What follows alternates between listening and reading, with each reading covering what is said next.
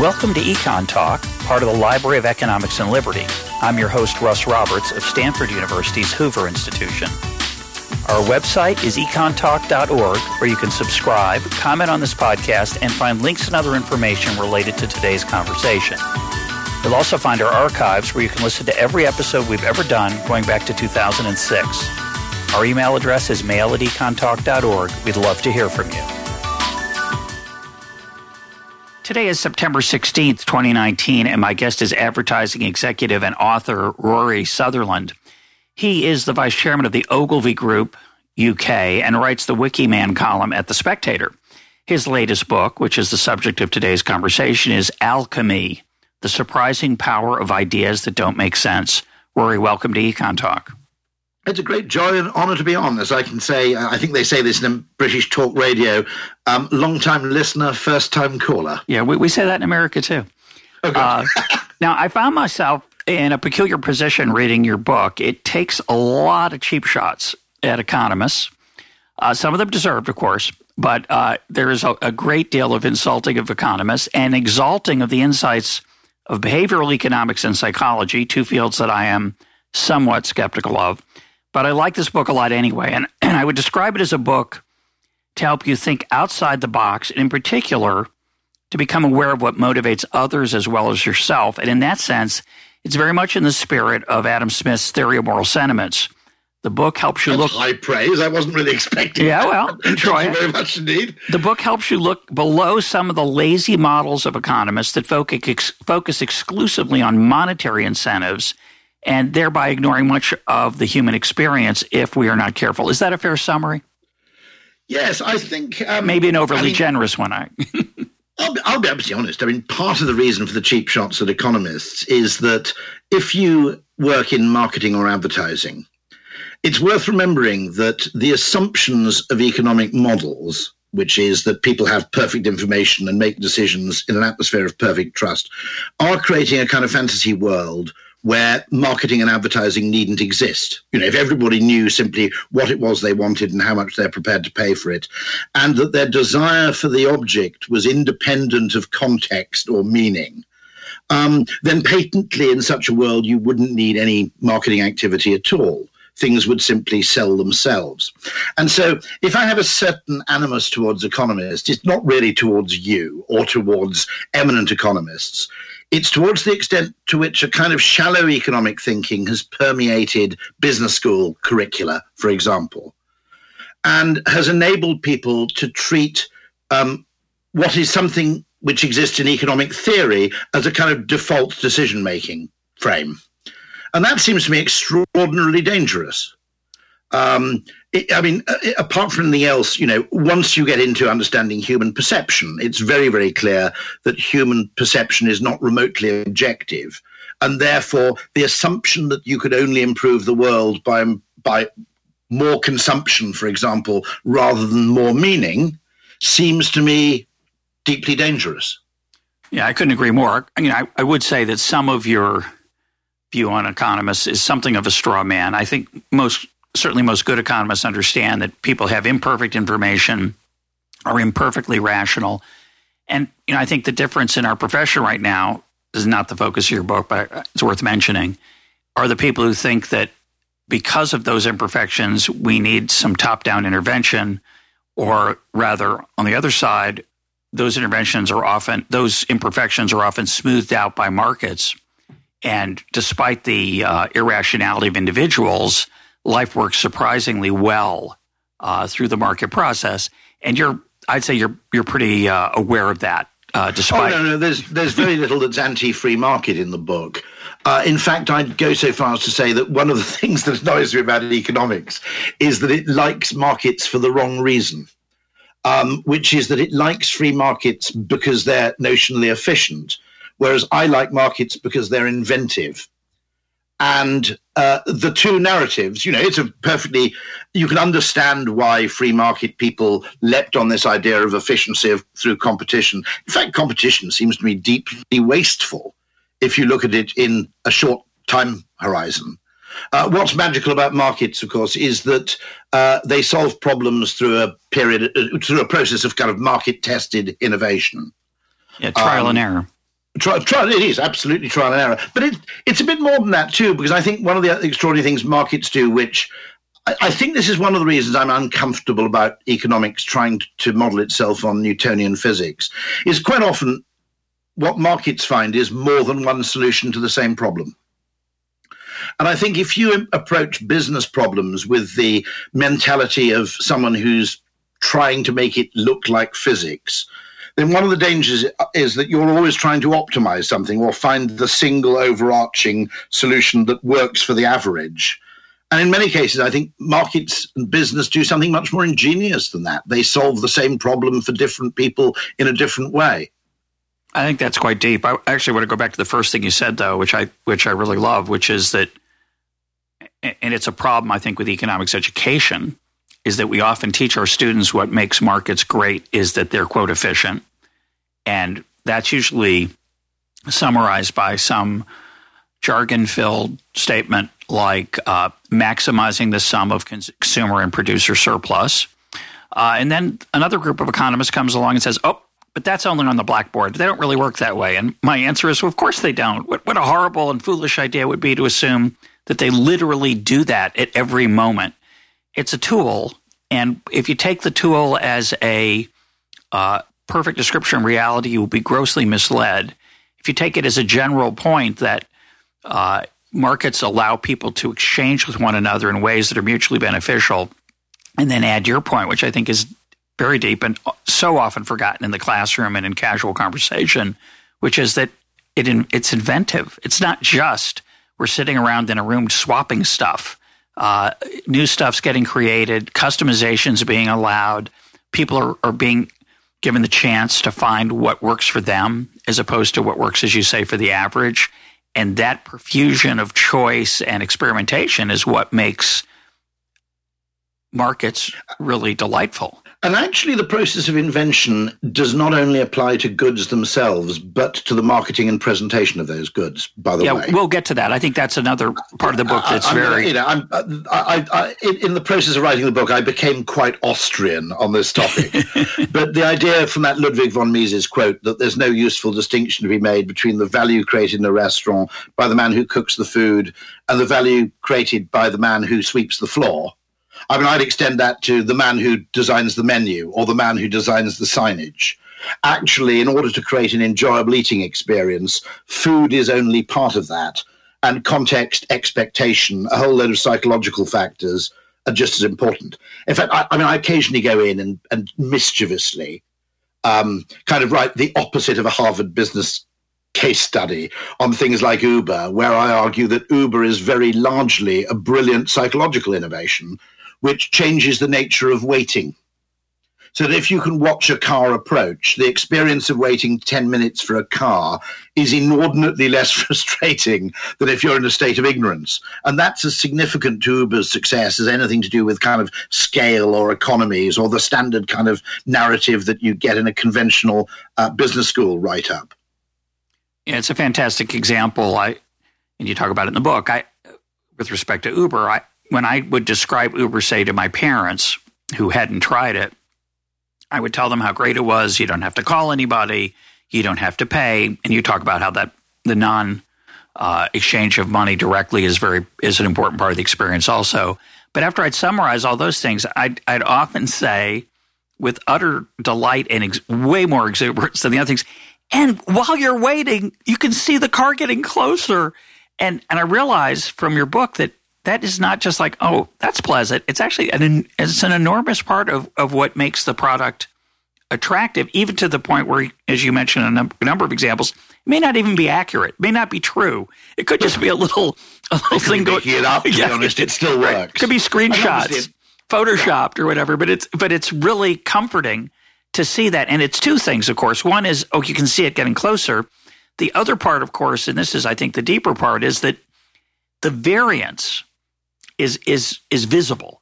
When you're waiting for a cab, it's you know you think it's going to be 10 minutes, but there is this haunting fear in the back of your mind or my mind. And I thought I was abnormal. Turns out there's two of us. A haunting fear, me and you, the haunting fear in the back of your mind that what if it's 25? And the Uber eight minutes, you know, for your driver. Even worse, what if they've cancelled me? Exactly, you know, and I, mean, I don't know. No, I said something very similar to British Airways, which is when you have a departure board, if you can give any kind of estimate of time of departure, even if it's slightly pessimistic, it is inordinately better than the single word delayed in terms of our psychological well being. Yeah, I, I don't. Um, delayed, I, delayed effectively makes me think it's probably cancelled, but they're trying to break it to me gently. You know? Yeah. Well, when I'm on a plane and we're sitting and there's some uncertainty, uh, sometimes it's a repair, sometimes it's a traffic issue in the control tower. But a lot of times they'll just say, uh, "Yeah, we're uh, we're on hold right now. We'll keep you posted." I'm thinking, that's not that's not good. Just just give me some, give me a range, even give me an idea, give me some idea of what's going to happen. And I and I reading your book reminds me and forces me to understand that most of that is about my absurdly human need for control, uh, which I sometimes think I'm the worst one in that area. But turns out, as I said, there's two of us. You also have this issue. No, um, and there's a interesting book. There might be three. Uh, Luca Diana, which I think is called something like the control heuristic, which suggests that a very deep part of human motivation is uh, attempting to maintain a sense of certainty. Yeah, it's huge. Um, and that we, we have an incredible human urge we really, really hate being in a position of uncertainty, which may explain weird, you know, weird behavioral economics findings, which is that, uh, you know, people prefer uh, known bets to unknown bets. Uh, what, what is that? It's a great fallacy, isn't it? Named after the uh, the chap who published the Pentagon Papers. Uh, Daniel Ellsberg. Ellsberg paradox, yeah. isn't it? Yeah. Yeah. Now, interestingly, um, I don't know if you've come across this guy at the London Mathematical Laboratory, but a guy called Ole Peters and a bunch of collaborators are arguing that in a non ergodic environment where utility is to some extent multiplicative, not additive, variance reduction, of course, is perfectly rational. And it's true. I know his yeah. name. I've, I've, been told to to interview him. But interview him, yeah. yeah. I don't, I don't, uh, he, he, he crops up in the book because I'd always had this vague hunch that things like sunk cost bias and indeed loss aversion under certain circumstances, couldn't really be described as a bias.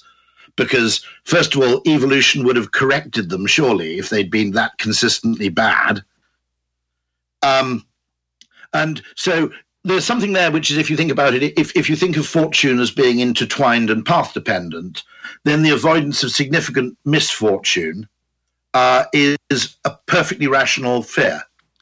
No, I think this is a, a thing that I think many of us have trouble with who are analytical. And it's certainly a problem that economists have. Um, you don't call it this in the book, but the way I would call it is um, an obsession with expected utility and expected with the average outcome that which you do talk about, and a misappreciation of the costs of the downside.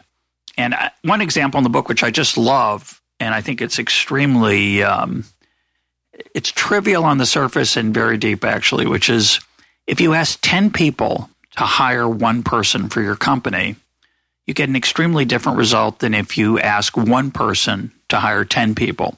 In both cases, you're going to get 10 new uh, employees, but they're going to be a very different mix. Explain that. Yeah. So it seems to me that when we make a single hiring, our instinct for variance reduction is very, very high, or blame avoidance, you might say, in a corporate setting. and so we're going to make a very conservative hire. If you hire 10 people, you're going to go much wider and you're going to look for complementarity rather than conformity at a very simple consumer level. I make no apology, by the way, for looking at trivial consumer behavior. My argument being, you know, nobody criticized Darwin for looking at finches' beaks. Fair enough. You know, that, that very, very small trivial things can be highly revealing of, of far more significant things. And a very simple example is, you know, if you if I forced you with your available resources to buy one house, you'd probably buy a pretty conventional suburban house, not too close to work, not too far away. If I gave you the option of buying two houses, what you certainly wouldn't buy is two suburban houses that were very similar. you'd, you'd possibly have a crash pad right next to your place of work and a place on the beach. Yep. And similarly with cars, you know, one of the problems I think for car manufacturers is that when two and three car households became the norm, the saloon car, which was the kind of default catch-all vehicle, uh, suddenly became vastly less popular. People wanted more extreme cars. And the same thing happens to mid market retail. When people shop more frequently, they go up market and down market more, and the mid market retailers get squeezed. And so understanding that dynamic seems to be important, particularly with hiring. If you want to actually create diversity without quotas, if you simply change the choice architecture within which people appoint employees, and interestingly, talking to a large consulting firm, they said that their, their graduate intake, which they hire in groups, is spectacularly diverse, and their partnerships, which they appoint one at a time, is fairly conformist. You know, I think it looks a bit like the front row at the Nuremberg rally in terms of ethnic diversity. That might be partly explained by um, simply the mode in which we're choosing. And it'd be perfectly natural uh, on anything for humans to have that as an inbuilt instinct. In diet, for example, you know, uh, you know, the, the, the more choice you have available, the more you're going to eat widely in all sorts of things like foraging behavior. I think you'd probably find the same thing manifesting itself. And it struck me as a really interesting point, which is just that we tend to be blind to the effect that choice architecture has over the choices we make. Um, we seem to have evolved, in fact, to kind of make the best shot we can. Daniel Kahneman, I think, called it "What you see is all there is," or "WYSIATI." Hmm. And I've noticed this because one of the things I discovered in this is it takes quite a lot of mental effort to spot when a the design of a choice path on something like a website is actually stupid. And the example I cited, I think, in the book is most airline sites will ask you where do you want to go, when do you want to go, and what class of travel do you want. Now, if you're a business traveler, you can answer those three questions. Asking consumers what class of travel they want before they know the price difference is, when you think about it, utterly insane. Yep. I mean, if it's five pounds more to go in business class, I'm sitting at the front, right? Yep. If it's four times as much, I'm going to be in 23D or whatever. But as a consumer, to ask that question and consumers don't go, that is a stupid question. I do not have enough information to make a decision.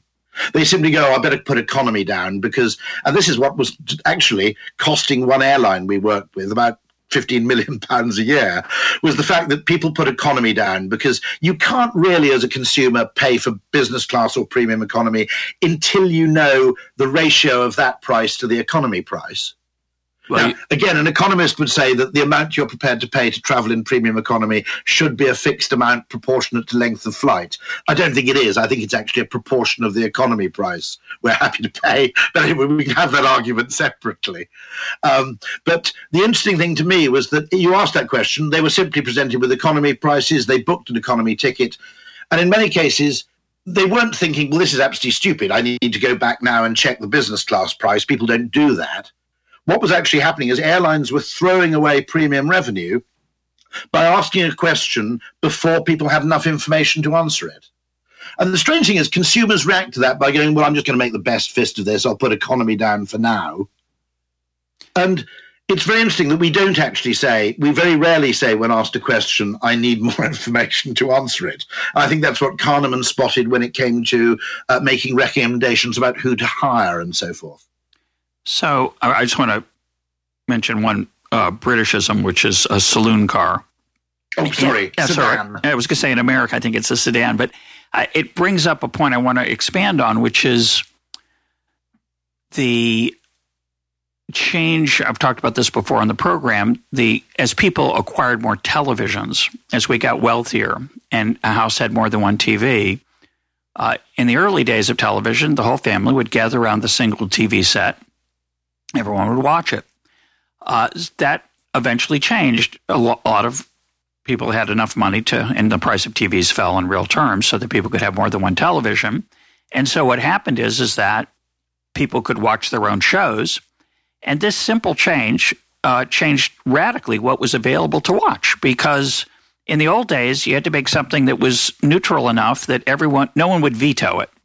Then suddenly you could customize material to what people wanted to watch. And as you say, you get highbrow and lowbrow, and you get everything in between, but you don't just get the the middling choice, the average sort of dull choice. And that's enough, happening across the economy all over the place, but especially in digital entertainment. More complicated that, that in a funny kind of way, in that uh, the sudden arrival of the large flat screen plasma TV slightly re-centralized viewing again because you you gathered in the place which had the massive television. Yeah, that's true.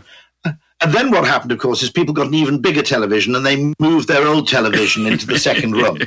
Now, what happens, by the way, if you're in the television manufacturing market, is you have a huge problem because people's main television is now so huge that there isn't really a second room where it belongs in a British household. And so you've hit a kind of weird stalemate where it's very difficult to get people to upgrade their televisions. Um, but no, that's a fascinating case. It's very similar, I think, to something I mentioned in the book, which is Nassim Taleb's idea of minority rule as well. That um, if you think about it, I always have the recommendation unless you're by the sea, don't open a fish restaurant because there's always one person who doesn't feel like eating fish out of any party of six. It's a bit of a strong uh, strong recommendation, but no, no, no. But if you think about it, one of the reasons pizza is so successful as a food is not only that people love it; it's that very few people veto. it. Correct. I agree with that. And I, so that.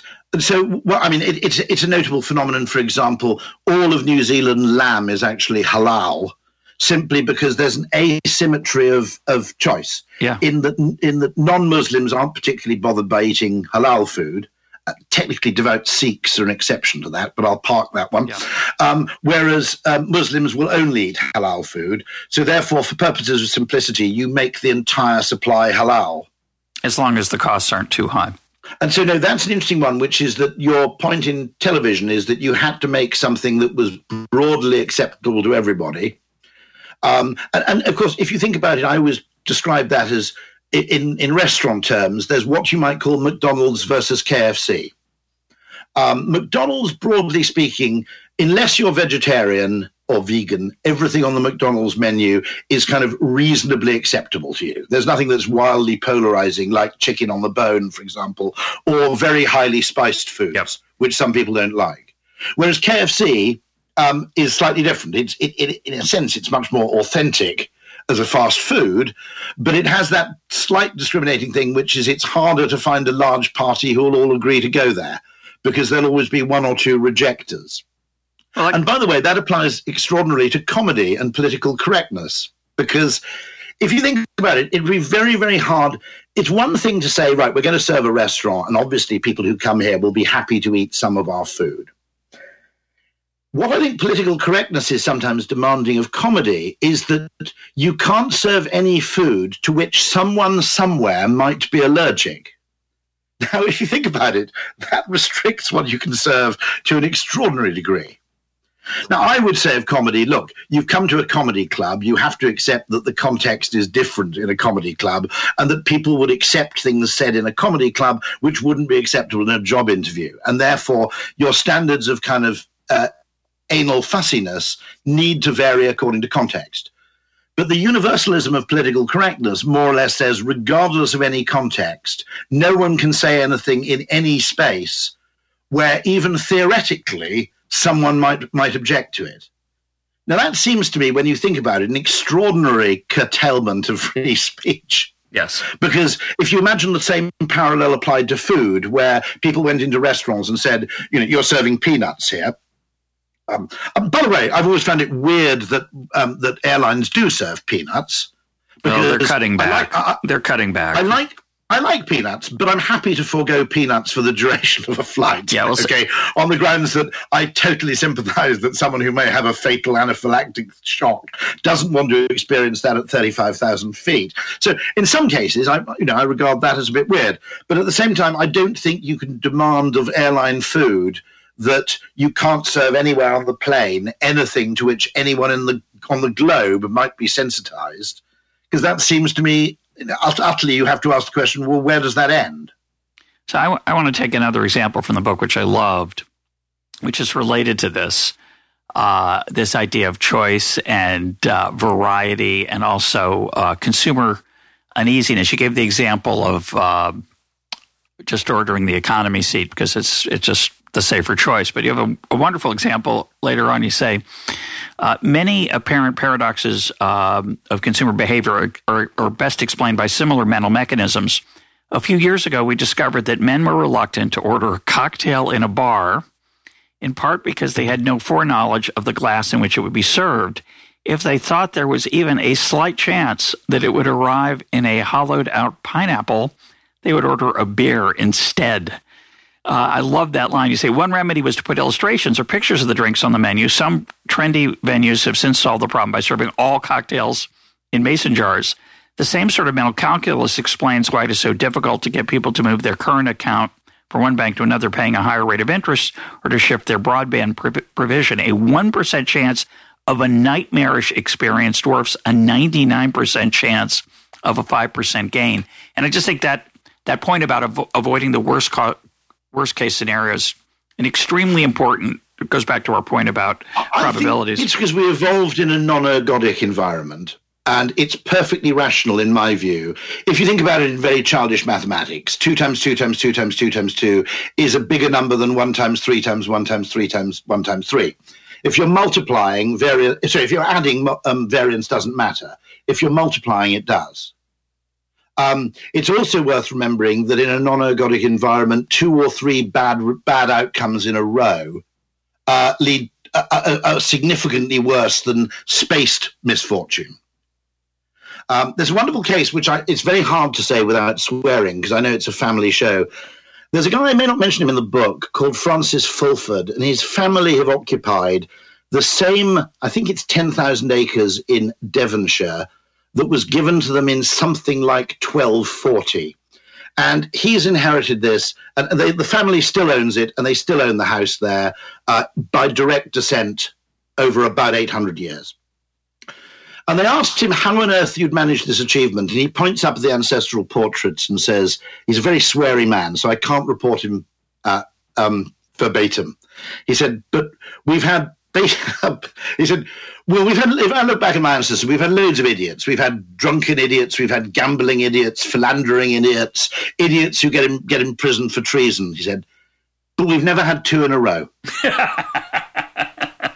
and he spots, I think, that very central fact in misfortune that, of course, when we appear to be irrational, worrying about a, a, a downside outcome, um, we're not just factoring in the risk of that outcome, but the risk that it's accompanied by several other downside outcomes. In fact, uh, one of my weirder things, I don't think, I don't think Ole Peters dreamt for a second that he'd be used to justify this, uh, and I apologise to him if he doesn't like it. But one of the arguments I make is that we use brands very heavily as a form of variance reduction in Absolutely. making purchases. No, for sure. No, I don't. I don't think when we buy a Samsung television, I don't think we actually think this is guaranteed to be the best television in the world that I can buy with $600 or $1,000, simply because no manufacturer can be that good forever. But what I think we are paying a premium for is the fairly reliable certainty that however good it turns out to be, it won't be dreadful. And if you think about it, two other driving human behaviors, which are habit and social copying, also make perfectly good sense once you accept the fact that people are trying to reduce variance of outcome. And so I suppose it wouldn't be a surprise if the human brain had evolved always to accompany every question with a kind of unspoken, what's the worst that could happen? Mm-hmm. And obviously, you're ordering a drink. It, it's a drink you rather like the sound of, and you order it, and it turns up in a hollowed out coconut. Well, you now have to endure 20 minutes of ridicule from all Shame. your friends. Yeah that will that will outweigh any possible enjoyment you might have had from a more adventurous drink. And one thing, by the way, at the risk of being irrelevant, there are things in consumer behavior which always baffle me, which is when you think about it, the martini is an extraordinary macho drink. I mean, it's basically neat spirit with a bit of an olive in it. Yep. Now, you know, there's nothing remotely kind of effeminizing about the drink as it stands. Yet, strangely, it's served in a glass where, unless you're auditioning for the next James Bond film, no guy can stand at a social event comfortably holding a martini glass and not feel slight social awkwardness. Oh, so why on earth we, we know combine that glassware with that drink is a mystery to me. We know the answer to that. It's just it's in your book. It you know it's this it's the same idea. It's the same idea in many examples that you give. It's that uh, I'm I'm so comfortable in my masculinity, I can hold this glass. You think it's costly signalling? yeah. yeah, yeah, it's a hell of a cost, isn't it? But, but no, I, I, think costly signalling might might be the only possible explanation that it's something that you have to be extraordinarily self confident in order to do it. But I'd also add that for most of us, we've never thought about that, and the habit of that martini glass is so safely ensconced as a James Bond, Sean Connery thing. We're okay. But I, I want to come to an answer. I want to come to a what seems to be a counter example to your story which is uh, Starbucks.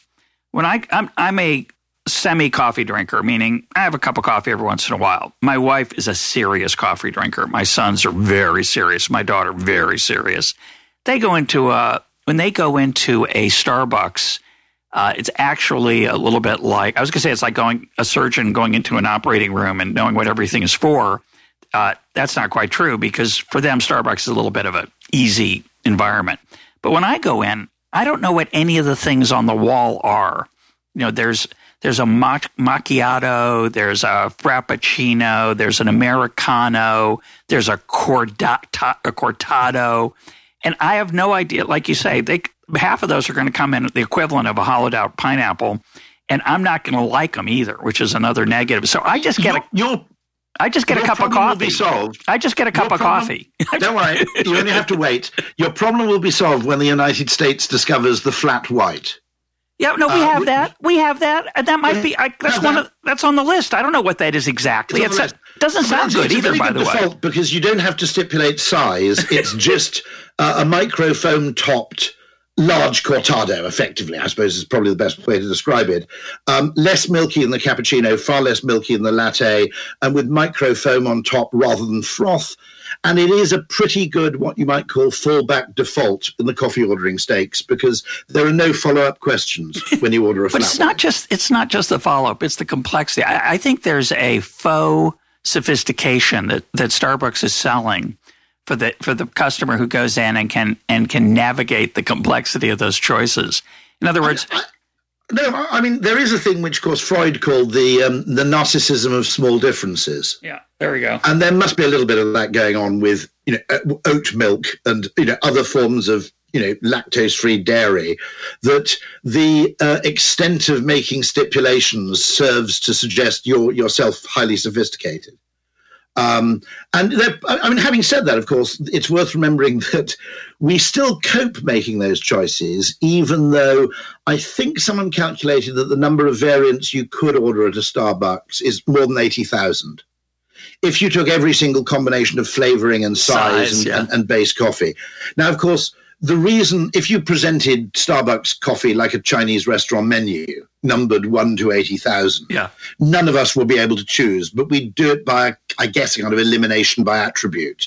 And we'll probably choose, you know, hot or cold. I mean, the, the order could vary, you know, hot or cold, milky or not, uh, big or small. And we kind of go through some sort of checklist and arrive at something which is at least tolerably close to what we wanted. fair trade versus incredibly exploitive. Because I love the incredibly ins- exploitive Colombian bean. Uh, there's a great life hack in the book, which I uh, you don't present it that way, but oh, you have a couple life hacks I really like. Uh, I love your point that if you want everything in your kitchen to be dishwasher safe, just put everything in to start with, and whatever survives is okay. Is dishwasher safe Yeah. by definition? It's I- I like- Darwin- dishwasher Darwinism. Can't go wrong. I love that. But there's there's another there's a much I think deeper one um, and a little more practical. Uh, you're talking about uh, perception versus uh, reality, and that that makes it sound like it's trick. It's not a trick. It makes it sound deceptive. It's not deceptive. You say the following: Making a train journey 20% faster might cost hundreds of millions, but making it 20% more enjoyable may cost almost nothing. And I think that's um, unbelievably, again, it's not on the surface, it seems kind of obvious and simple. It's not. I think it's quite deep. So talk about that. And I can tell you're a big train lover. No, I mean, it's interesting because, in a sense, I became accidentally famous from a kind of joke I made at a TED conference, which was merely to say if you have a six billion budget to improve what was then the the London to Paris Eurostar train journey. The six billion was spent effectively on um, a faster track between London and the Channel Tunnel. And my only argument was there was a hedonic opportunity cost there by assuming that all of that money had to go into journey time duration reduction. You were making an assumption about what benefited humans, which I think suffered very badly from quantification bias. It's very, very easy to quantify and model time and duration. Now, I'm not suggesting, by the way, that speed doesn't matter at all, but I'm suggesting that speed matters in a very non-linear way. I was in Austin, Texas, and I discovered I wanted to go to San Antonio and discovered there was one train a day to San Antonio from Austin, and it made the 85 mile journey in something over three hours, which is you know, I, I, mean, the Donner Party were faster than that, uh, you know, for chunks of their trip. Um, now, that, I'm, not, I'm not suggesting that there isn't room for improvement there in speed. I think there's huge potential to join two city pairs like that in the US with a reasonably fast rail service, so you could do it in an hour. Okay, you know, if you think about it, I mean, Austin's what the 11th largest city in the US. Um, San Antonio's the seventh, I think. Uh, so I said jokingly, look, putting Wi Fi on the trains, which would have cost literally 0.1% as much money, would probably have had as great an effect on people's inclination to go by train rather than by aircraft. And then I joked and said, well, actually, you could take a billion dollars of your budget, hire all of the world's top male and female supermodels, and get them to walk up and down the train handing out free Chateau Petrus to all the passengers.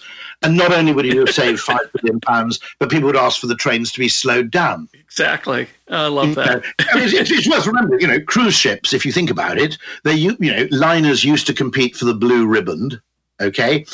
Suddenly, Boeing and the jet engine essentially made the blue ribbon as a transatlantic metric irrelevant.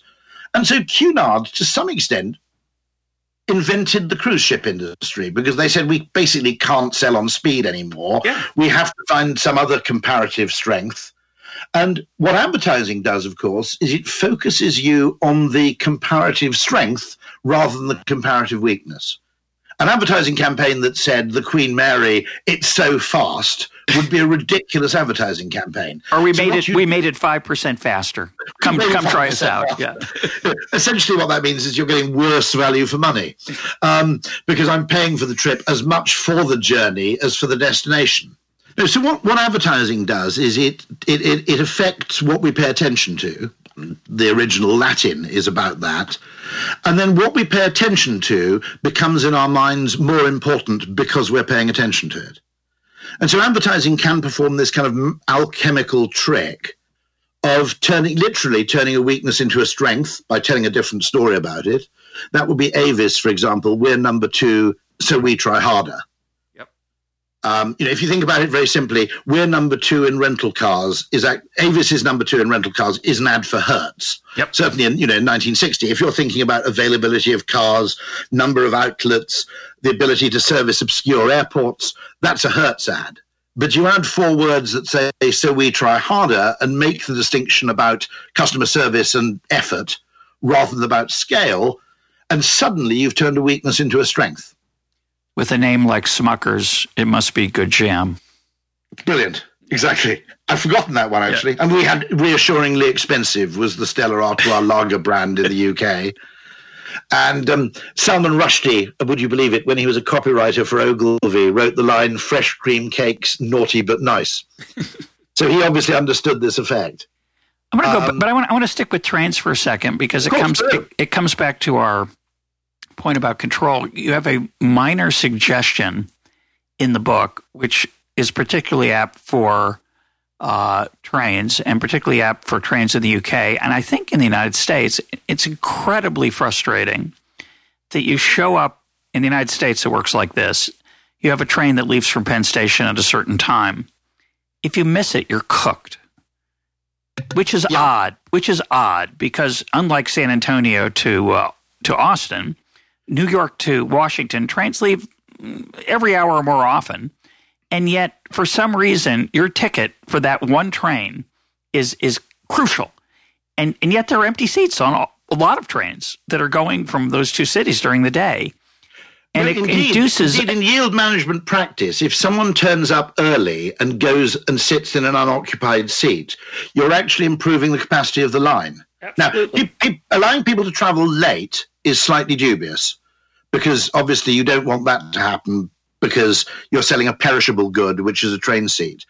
But if, I mean, I had the bizarre experience of being in Houston on a continental flight back to London, and I had a 24 hour layover in Houston. I just said, just for interest, if you've got any capacity on the flight back this evening, and they said, "Oh yeah, we got loads. Oh, brilliant. Okay, I'll go back this evening. How much is it? Six thousand dollars." Now, I quite enjoyed my 24 hours in Houston. I rather like the city, in fact. So fabulous city, isn't it? absolutely wonderful place. And and um, but and actually, some of the best meals I've ever had too. Fantastic. But the interesting thing to me was that if you had those seats and they were patently going to be sitting empty because 30 people weren't going to turn up in the next 25 minutes and demand business class seats on the Houston to London flight, why wouldn't you at least meet me halfway and say, well, tell you what, pay $300 and you can go now? And so there's something about pricing. And by the way, there's also something about pricing which I think is ridiculous, which is if you do miss your train, the fact that the value of your ticket immediately goes to zero, I think humans perceive as an injustice. But it, it's worse than an injustice. It induces this anxiety that you point Absolutely. out and people would be happy to pay a little bit more for a more flexible ticket. So I'm just going to. Uh, Strangely, by the way, it's even like that on the Japanese bullet trains, where there is a train leaving for Kyoto pretty much every five minutes. And they demand that you absolutely specify in advance which train you're going on. Now, that's partly because of allocated seats. But in an age of mobile phone apps, you'd think you'd be able to switch trains pretty much with three or four clicks on a mobile phone screen. Well, I'm going to turn tables on you here, and because I, I, want to make sure we get in a uh, a reference to the Chesterton fence. Now, I've mentioned the Chesterton fence. I, I knew nothing of the Chesterton fence until a few months ago. Now it's become. Uh, it's soon going to, I think, be on the a revised version of the EconTalk drinking game, if there is one, because uh, it's it, it seems to haunt me. It, it's a beautiful and deep idea. This idea that if you come across a fence that seems to have no purpose, the fool the reformer says, oh, well, this doesn't have a purpose. I'll just take it down. Whereas Chesterton points out, you know, there's a reason it's there. It may not be obvious. It may not be obvious to anyone alive, even, but it may turn out that there's a good purpose it serves, that it stuck around for so long. And when you tear it down, you're going to find that out and you'll be sorry. So I do want to raise the possibility that even though these ideas seem, would seem to improve train travel, the fact that they haven't been implemented suggests that maybe there's a cost to them that we, you and I haven't thought of. However, I would also point out that in the United States, and I suspect in the UK and probably in Japan, they're not very competitive. And so the ability to expect the trial and error will lead to an evolutionarily satisfactory structure for the travel is um, maybe not so. Uh, there's reliable. also a thing, however, which I suppose you could almost say is the obverse of the Chesterton's fence, which is I don't know if you're familiar with this extraordinary Soviet era problem solving methodology called TRIZ. No. I think it was someone called Altshuller, who was a Stalinist era scientist who was tasked with looking at problem solving. And unfortunately, um, some of his problem solving caused him to suggest that Stalin era um, uh, politic, uh, politicians could do slightly better, which earned him as a reward 25 years in the Gulag. But uh, one of his interesting observations is a thing which we occasionally call in my business lateral category analysis, uh, which is that problems have mostly been solved somewhere else, but no one's transferred them from one domain to another. Yeah.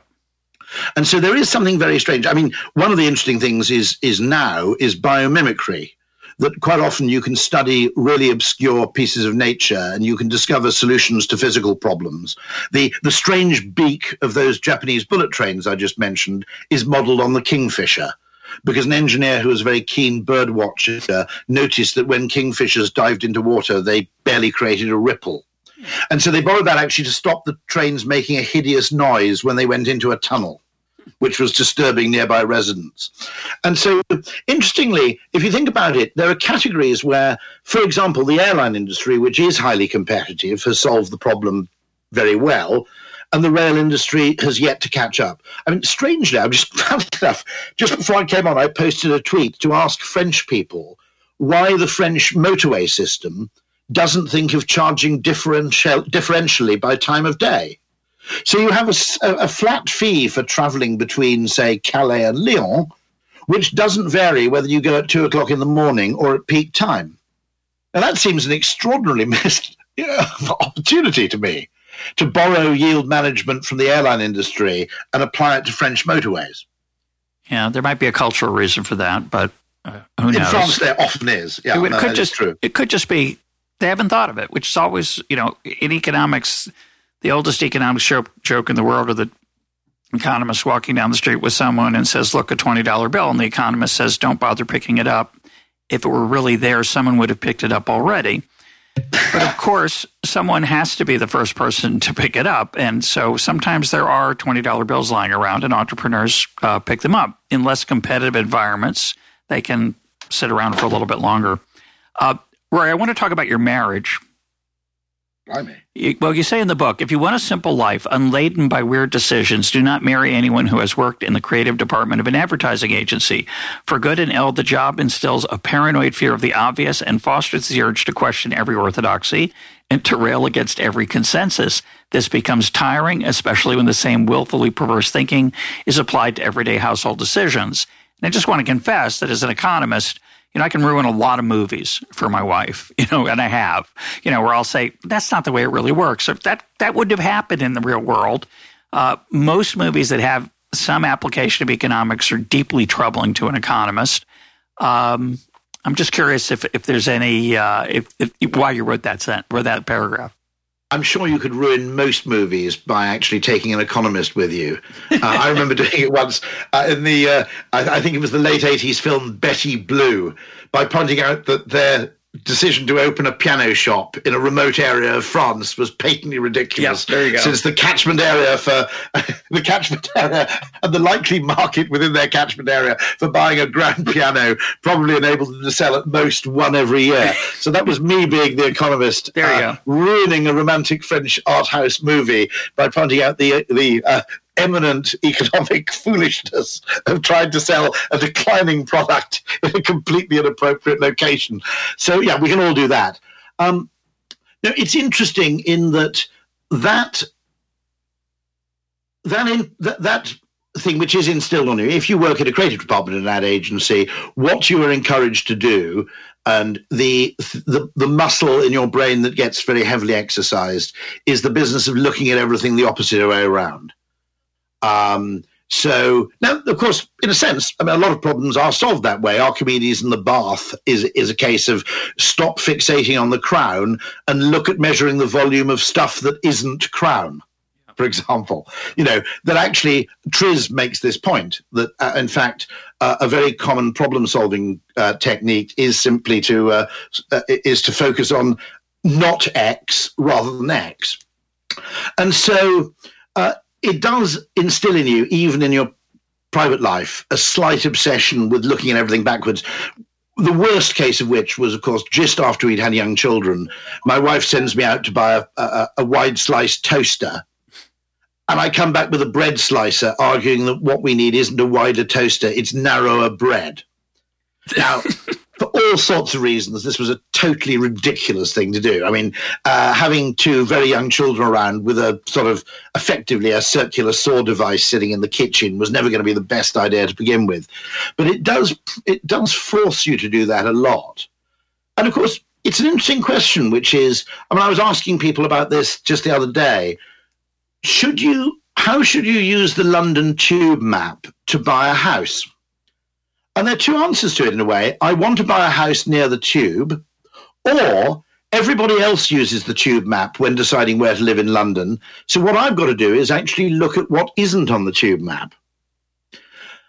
And uh, in many ways, if you think about it, South London, without becoming a sort of London transport bore at this point, South London's rail network is very, very well supplied with trains, none of which appear on the underground map. And you can probably buy insanely undervalued property next to a railway station south of the river, which is actually half the journey time into work versus, say, Fulham, which is on the tube. Okay, and the reason you're getting that bargain is partly because you're using a different uh, model of choice to everybody else. And so you're looking for what's undervalued. And I think there's something really interesting as a general rule about this with all models, and I'd include economics in this, that when you develop a model of something, as it now, okay, there are a few cases, there are a few paradigms in the world, like Newtonian physics, where what's true is universally true, regardless of context or time or setting. Okay. With a lot of models, the more people start using them, the more you'll find gains not at looking what the model tells you, but at looking what it leaves out. Yeah, I think you know. I, th- I well, think there's you know there's enormous potential to. I often call what we do the science of knowing what economists are wrong about. If you've got a decision to make, and you say we've got a product in this was in KFC Australia actually, we've got a product that isn't selling. What would an economist do? He'd drop the price. And I said, well, try doing the opposite. Try putting the price up. Weirdly, when you put the price up, demand went up. Now, that's surprisingly common particularly when you have a decision in a menu environment where we partly use price to navigate. I'd argue that people go to fast food restaurants, if you like, for two slightly opposite reasons. One of them is in search of a bargain, and the other one's in search of a treat.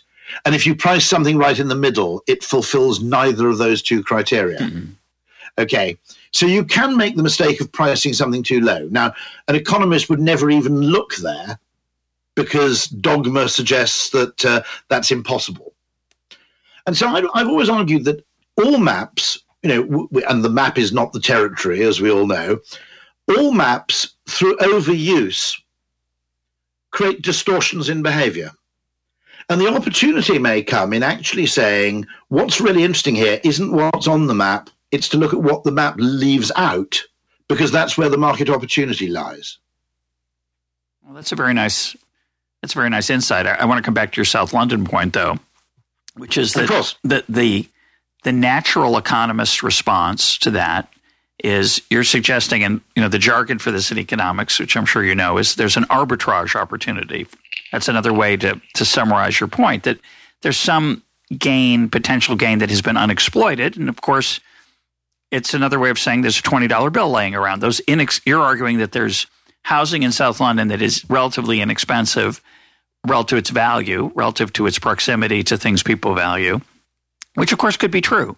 Uh, it would be certainly true if everyone used the Metro map, the tube map, and, yeah. and they were unaware of that other uh, set of simply unaware, which could be. It's not that they don't. Well, I can more or less prove that, in fact, because there was a case where they took a set of railway lines which had existed for about 25 years uh, and had been called Silverlink Metro. And they made it into a kind of circle and they um, they called it the Overground, and they added it to the London Underground map. Oh, nice. W- when those lines appeared on the London Underground map, usage went up by 400% in the first month alone. Right. So what you'd done was absolutely extraordinary if you think about it. You'd created something like three billion pounds worth of infrastructure, mostly with ink. Yeah. Or with digital or with the digital equivalent. Yeah. And so there is an extraordinary opportunity, I think, in many cases, to look at choice architecture to say um, at what point is uh, choice creating. I'll give you a lovely example of this, actually. There's a website called seat61.com where a man who's, you know, more enthusiastic about railways than is strictly healthy gives you advice on how to make rail journeys across Europe. And one of the reasons this website is so vital is because he gives you advice from a human perspective, whereas an algorithm gives you advice where it assumes that time minimization is the greatest objective. The only thing you care about. The only thing that matters. And so nearly every single uh, website will tell you to get to Bordeaux from London by going into Paris and out again. This means you've got to change stations, get a taxi, which isn't easy in Paris for various reasons. Um, and um, also, you, have got to get all your luggage into a cab and haul it to another station. You can change at Lille, which involves a one hour, 20 minute wait and a slightly slower train, but that involves a walk of maybe 50 to 100 yards. now, the reason his website's so essential is he tells you that, whereas the algorithm never will. And so, one of the things that really worries me is that are markets partly intelligent because human decision making is messy? And markets can then aggregate preferences from a whole bunch of people who've come at the problem from a different angle. When you actually make choice uniform by dint of forcing everybody to go through the same set of questions in the same order, do you actually make markets stupider? Because the distortions of the question asking process become more and more widespread. And I have argued that the London Tube map should actually vary at random every couple of years to encourage people to experiment with different journeys. There are huge behavioral biases there because, but there is a really interesting point there, which is that I've heard that you can't sell a house in the UK for £825,000. And that's because the property websites have increments of 50,000 at that point in the price range. And people will either search at, at, 80, at 850,000 and go high low, or they might be starting at 800,000 and going low high. But neither of those people will discover an £825,000 house. So you've ended up not with a price demand curve, but with a price demand ziggurat. Yeah, well, that's quite interesting. Which is kind of weird. And actually, what you actually need is you need different property websites which encourage you to choose property using. I live in this extraordinary kind of grade one listed house partly because architectural quality comes very low down the list of parameters people use when searching for property. So I see that as a kind of decision making arbitrage, essentially.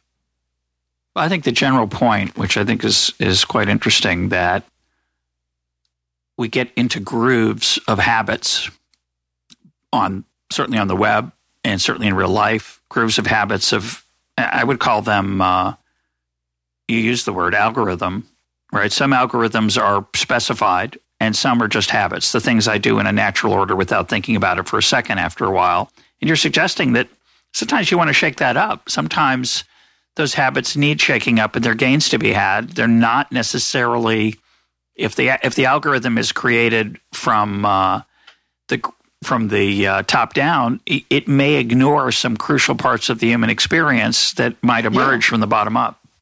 So I have two ways in which I'd improve um, prop- the property market. Uh, one of them would be I demand that property websites threw up random web wildcards, which didn't always meet your criteria precisely, but forced you to compare in a slightly more weird and random way. In a sense, mimicking what used to happen, because how did you find a house in 1978? Well, there were no websites. You drove around. You drove around, you looked for signs, or you went into a town and you happened to see a property in the window of a realtor I've got the vocab right there, an estate agent, as we call them. We call them a, um, a, a realtor. There are a whole, or you might have discovered from a friend that some guy called Dave was thinking of selling his house. But there were all sorts of ways in which you discovered it. And weirdly, the market composed of lots of messy decisions may be a better market overall than one that's made up of a lot of neat but uniform decisions. Yeah, another way to think about this is the role of filters, right? Yeah. We're so used to filters on the, an obvious example is Airbnb. I'll choose how many bedrooms I want, whether I want to share with someone or not share, have the whole house to myself, etc. And that's a very normal way to simplify the 80,000 choices that are available at Starbucks or elsewhere. Milk, no milk, you know, wet, you know, white, dark, sweet, not sweet, etc. But as you what you're saying, one way to say what you're saying is is that sometimes there's things we care about that we don't have a filter for, or they can't be objectively listed. No.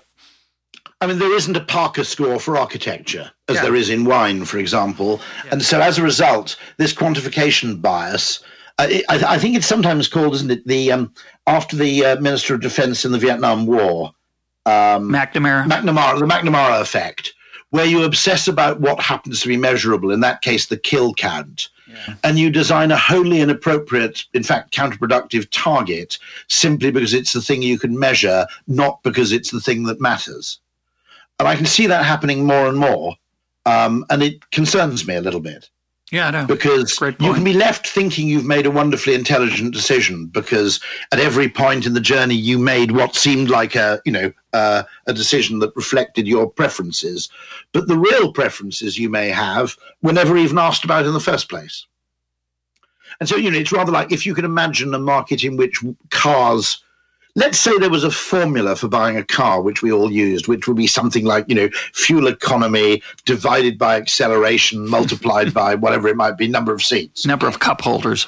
Number of, well, that is the American heuristic, emphatically. Now, if you had that, actually what would happen is in the first few years, it might be quite a useful uh, mechanism. Over time, car manufacturers would game the system and cars would become terrible because the cars would increasingly reflect the algorithm or formula that was used to decide, not the myriad and various preferences of car owners, which encompass everything from aesthetics to, you know, uh, uh, to comforts to goodness knows what. And so cars would be truly awful under such a situation. It always bothers me actually because economists, because they have this efficiency fetish, they love turning things into commodities. And I hate commodities. So commodities actually totally inhibit innovation. They destroy brands and they also destroy trust. Because if you think about part of the value of a brand is that you have reputational skin in the game that's attached to the thing you make. Carry on. And as a result, once you actually have certified beef, for example, it's in everybody's interest. I mean, this is what the Soviet Union discovered to a great extent when they had targets for factories.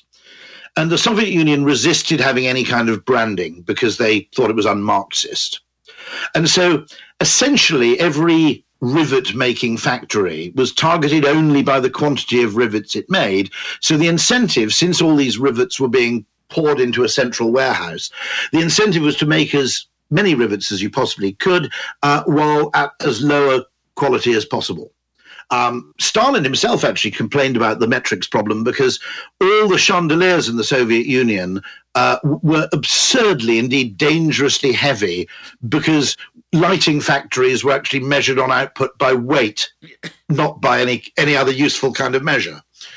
And so I think our, in our urge to computerize things, we're actually turning businesses and markets into something a little bit quasi communist in that we're attempting to uh, measure the quality of something using objective means.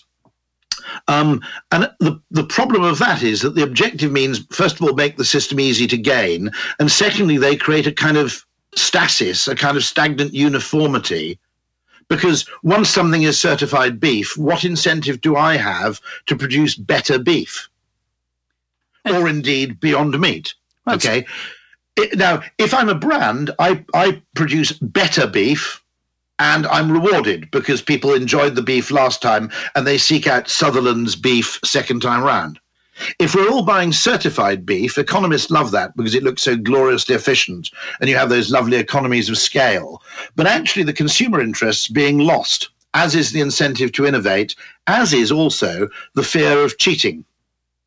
Yeah, that's a huge uh, point that you make in the book very well that actually it's it's precisely because my name is attached to something. Samsung yeah. cannot afford to make a terrible television, okay, because the cost to their reputation and their ability to charge a premium would outweigh the short-term gain of selling televisions to a few gullible people.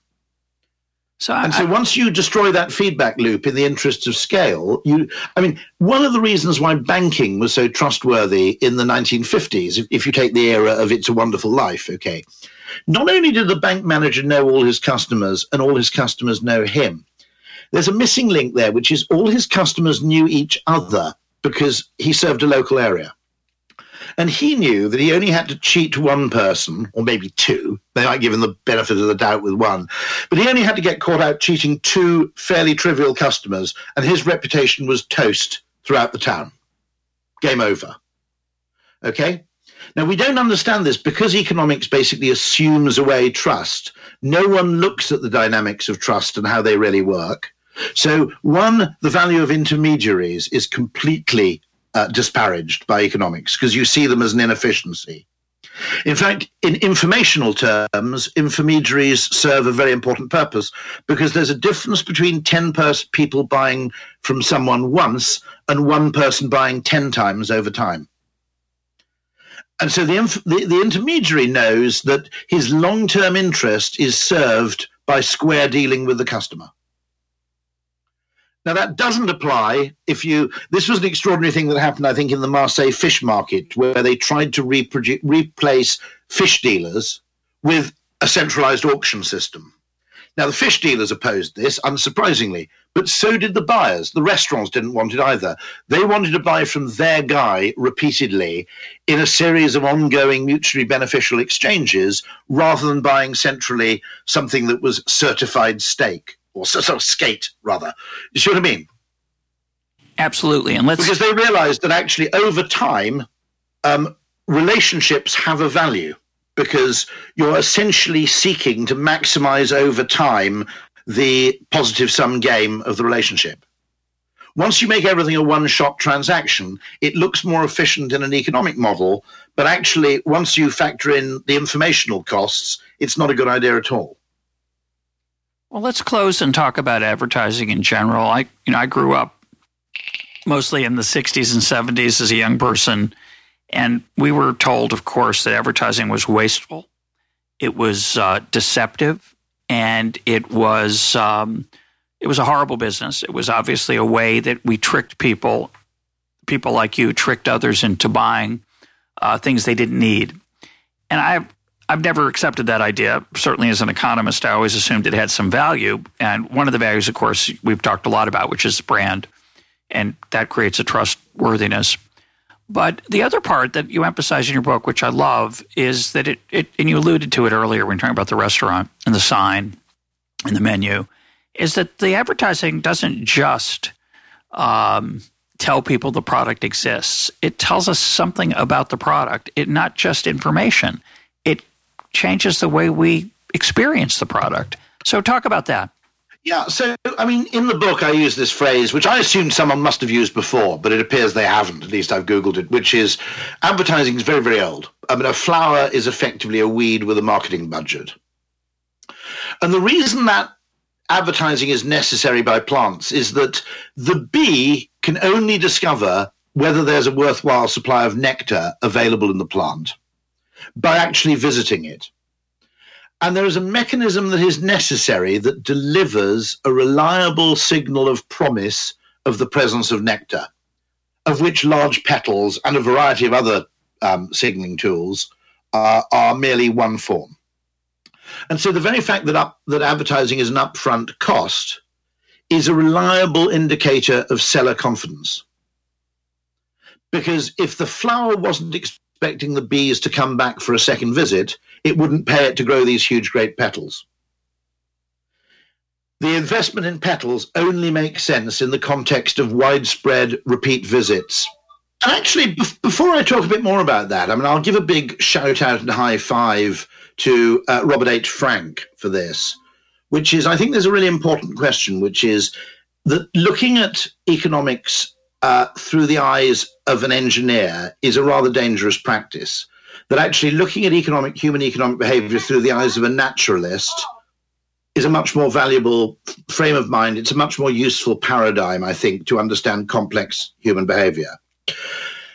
And, th- and Robert Frank, I think his book, The Economic Naturalist, was a real eye opener for me in this because it taught me there's more than one way of looking at these things. Yeah. And it's worth noting, by the way, that if you think about it, if you're attempting to create an economics that's like physics, which has universal, context independent, uh, time unchanged laws, okay, now that only works in a very narrow field of human activity. You know, if you're designing an aircraft to some extent, that, that approach, where the definition of success is not remotely dependent on human perception or human interpretation, okay, then that approach kind of makes sense. Now, I'd argue that it's an incredibly dangerous approach to try and overlay on anything where humans are involved. For, for one thing, if you take my point about rising property prices in London, Okay, people can respond to the fact that their house price is going up and up and up in London in one of two ways. They can either take the gains and move out, or they can stay put in the hope of future gains, but also for fear that if they do move out, they'll never be able to move back. And I think you see basically both opposite behaviors manifested in London in response to uh, an insane increase in property and rent prices. Now, if you genuinely have a stimulus which can lead to opposite behaviors in human beings, okay, then your hope of actually the very project of economics is fundamentally doomed. I would argue because you're now. Here's an interesting case. Okay, I imagine I don't know enough about meteorology to make this claim definitively, but if there were some sort of step change in the climate, or that the climate, what is it they call it in complexity theory? They call it, it goes through a phase transition, okay? And if something happened, okay, about the you know that the movement of, for example, the Gulf Stream changed in the Atlantic, right? Meteorologists would change their models in response. I think that's probably right, isn't it?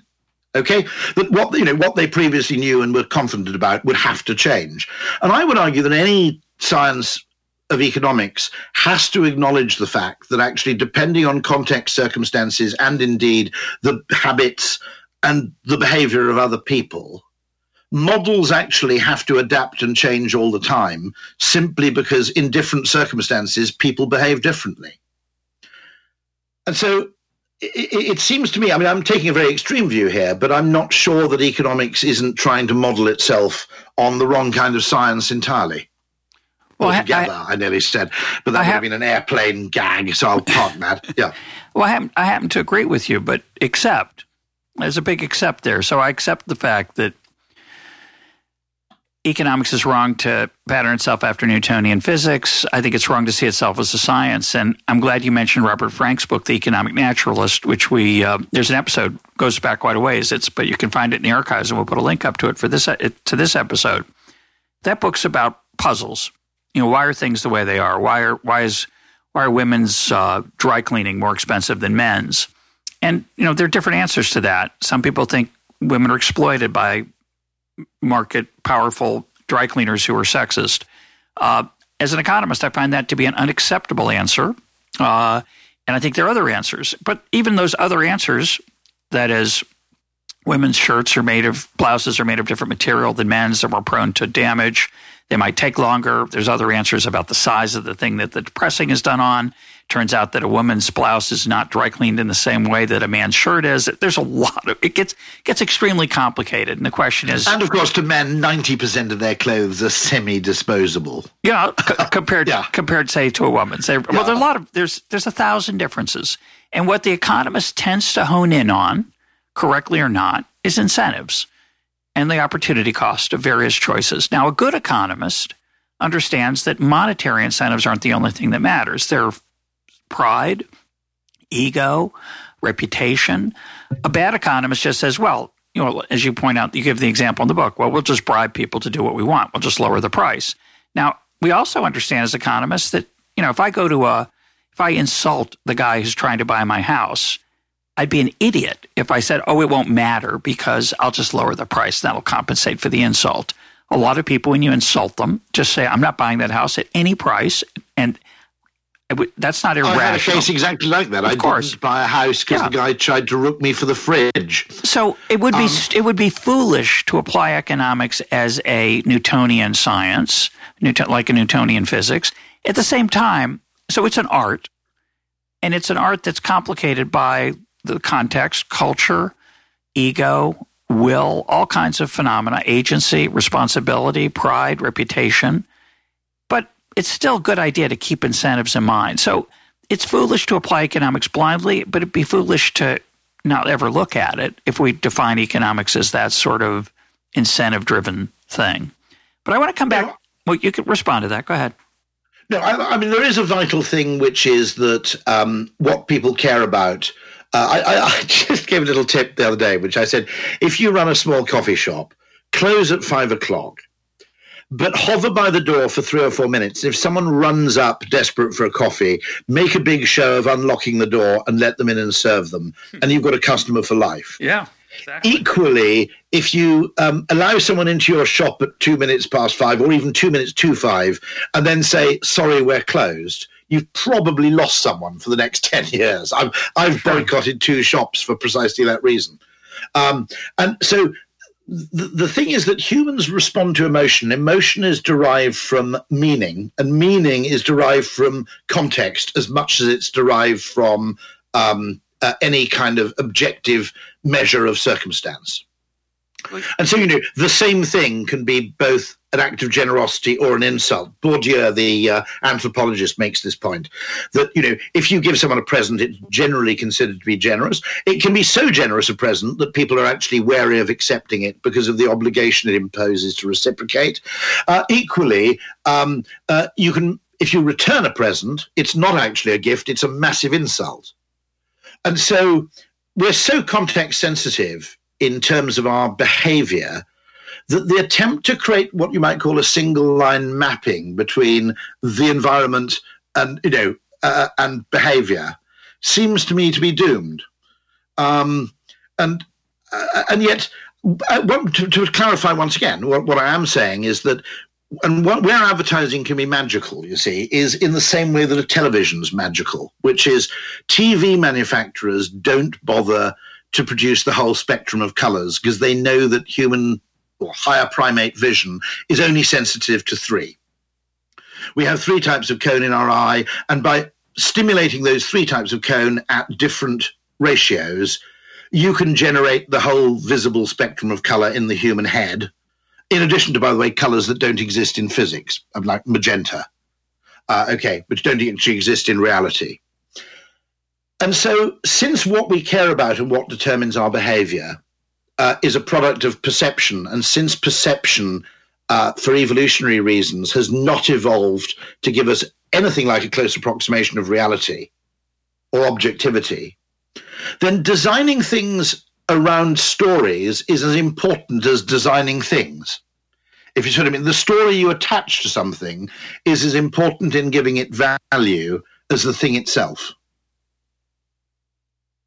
Does that make sense? That, yeah. You know, I think I, I think there are an awful lot of. If you take Rod, I, I love Raj Chetty's work on um, what happened in Denmark when they reduced the tax break for pension saving. And uh, what what it revealed is that the majority of people just carried on saving as before. There was a small group of people who didn't, but they were super rich people with financial advisors who, let's face it, didn't need help from the government anyway. Um, and so, understanding those things, I think, is um, uh, understanding that actually objective reality translates it passes through a kind of black box process before it starts affecting our behavior. And therefore understanding partly through experimentation partly through theory what's going on in the black box which i think is what you know some, someone like uber as we mentioned earlier did is as much a source of, of value as necessarily trying to have more cabs on the street so they arrive sooner. And yet, strangely, two things are strange. We tend to regard any kind of perceptual hack as cheating. Not real. It's not real. It's not valid. Okay. The second thing, which is stranger still, is that government in particular will resort to economic incentives or law, i.e., compulsion or bribery or fines, before they'll even try persuasion. So what I'm emphatically not, I wouldn't go, I'm not going to go up anywhere and say incentives don't matter. I mean, you know, the central lesson of economics is that incentives matter and they affect behavior. And I wouldn't for a second want to go into any behavioral change challenge without having incentives as part of my armory. Okay. But at the same time, what's strange is the order in which people of varying expertise are allowed to both define problems and then propose solutions to them. Now, I would always argue that persuasion is the one you should try first. Then you should probably try incentives, and then you should try compulsion. But government, by dint of the particular armory it has, and the fact that, as Richard Thaler said, I think um, uh, you know Washington is essentially a place where uh, run by lawyers who occasionally take advice from economists. Mm-hmm. I would not now. Here's a very philosophical way of looking at things. There's a wonderful thing about persuasion which is if you have a good reason not to be persuaded, it doesn't, you, you can ignore persuasion. Okay. Now, I've for a long time believed that it's silly. Okay. We should encourage people, just as a general behavior, to put their dishwashers, washing machines, and tumble dryers uh, on late at night where it produces less carbon than if you did it during the day or, or in the early evening. Okay. Uh, right. But there's an interesting there's an interesting parallel here, which is the American reluctance to dry their clothes out of doors, even in really hot climates. Correct. Is a weird one yep. to me, but it has social stigma attached, is yes, what I've does. been led. I've been told. Yeah. Yep. Yeah. So, it, it, so you know, it, it seems a bit weird to me that people in Phoenix are putting their damp clothing in a tumble dryer in the first place. But let's park that for now, okay? Um, now, interestingly, if you try and use law or um, or incentives, they're going to be a blunt tool. Let's say you vary the price, so you make it very expensive to put your tumble dryer on. okay, at let's say six o'clock in the evening. And it's quite cheap at one o'clock in the morning. Same for the washing machine, same for everything else. Now, there's a problem there, which is there will always be a group of people who have perfectly good reasons not to comply. In that case, people who work the night shift. You don't want people uh, leaving their home uh, at 10 o'clock, leaving a tumble dryer on, which might catch fire. Similarly, people who live in an apartment where their neighbors sleep directly below their washing machine won't be making any friends if their washing machine goes into the spin cycle at 3 a.m. Okay? It's a behavior you'd like lots of people to adopt, but not people who have a good reason not to. Now, the second you legislate, unless you legislate in an incredibly complicated way, okay, you're going to unfairly penalize people who have a perfectly good reason not to comply. The second you add that to the price mechanism, so that, you know, people who work nights suddenly find themselves paying double to dry their clothes. It's unfair. Yeah. It's unfair. Okay. Now, the glorious thing about persuasion and indeed social norms is that people who have a good reason not to comply don't get vilified. It's perfectly well accepted, and you're free to continue as before.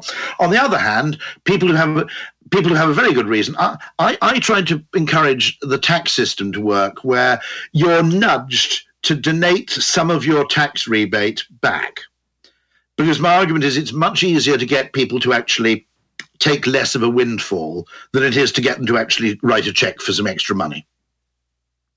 Now, the, nice thing about that system, okay, is let's say if you were to, I don't know what your tax rebate is, but let's say your tax rebate is a few thousand dollars and your children have left home and you're a reasonably um, prosperous tenured professor, as I hope you are, okay? Sort of. I'm not a tenured professor, but. Oh, but that's okay. No, I'm okay, well, I'm a mere fellow at the Hoover Institution, but I have a good but, I mean, that, but I have a good deal. So go ahead. that's, fine. Now, roughly speaking, if you could have a car sticker where you said I gave fifty percent of my tax rebate back to in the UK, it might be the health service, for example. Okay. There would be slight pressure on, I think, the wealthier members of society with few, fewer calls on their money to do that. There would be no pressure on a 25 year old with three kids to do that. Yeah, and, and it would depend. You know, the you, put you wouldn't expect to see it on a minivan in the United States. No. No, no, a battered minivan, you wouldn't expect that person to have, you know, to it doesn't, donated a significant amount, nor would you reasonably demand it of them. But equally, if you just come back from your fifth cruise of the year, um, I think we might say, you know, to be honest, I think, I think, I think Russ could have given a tiny bit of his tax rebate back to something. Well, because, in that case, well, first of all, you have to know that in America, the taxes don't work the way they do in the UK. No, in terms, I know, so it's a little bit trickier. But with the, the significance of your rebate of your tax refund is a little different. But I think what I would do in that case, I just put my tax return on my car and, and then people could see not only how much I earned, but how much I actually paid. So they wouldn't feel so angry about my not giving the rebate. But I, but the point is that I think the more interesting point you're making is is this idea that norms have a flexibility that legislation yeah. doesn't, and it's an, a, an unappreciated point. So, I, I, mean, as I said, I suppose you're probably right, which is that the whole book is really about Chestertonian fences, in that it's about things which behaviors which actually may have a value, even though it's very difficult to make sense of them uh, when looked at through a very narrow lens. And so, in a sense, I suppose it's a conservative book in that sense, in that it, it believes that you should pay regard for long established things, traditions, even if you don't fully yeah. understand them. You know, don't chop people's appendixes out willy nilly because there probably is a function, as they later discovered, my guest today has been Rory Sutherland. His book is Alchemy. Rory, thanks for being part of EconTalk. It's been a pleasure. Thank you very much indeed.